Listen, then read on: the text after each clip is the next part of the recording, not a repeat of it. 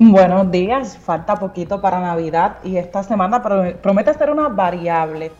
No vamos a tener tanta lluvia, especialmente hoy lunes y martes. Deben ser prácticamente los días más tranquilos de esta semana y por supuesto con esas temperaturas agradables que de hecho son las 7 con 51 minutitos de la mañana y todavía algunos municipios de la montaña están reportando temperaturas por debajo de los 70 grados, como es el caso de Orocovis, donde está ahora la temperatura está en los 64 grados, en Lares está en los 66, en San Sebastián en los 68 grados, también en el campo en Ponce la temperatura está en los 68 grados, ya las áreas costeras como Guánica en los 80, ya en Culebra la temperatura aumentó a los 80 grados, en San Juan en torno a los 77 y a través de la tarde esperamos temperaturas en, las costas que puedan acercarse por lo menos a los 85 grados.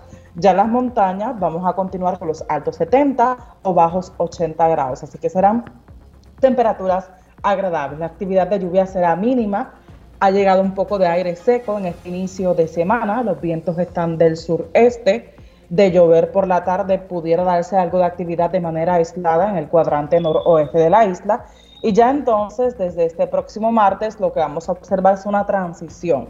Va a comenzar a llegar nubosidad desde el oeste porque se estará acercando un frente frío. Y ese frente tendrá sus mayores efectos aquí en la región de Puerto Rico los días miércoles y jueves.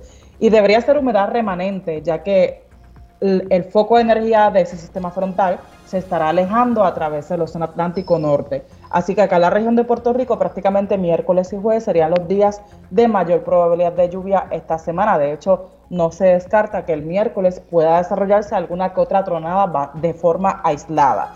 Adicional a esto, seguimos monitoreando las condiciones marítimas.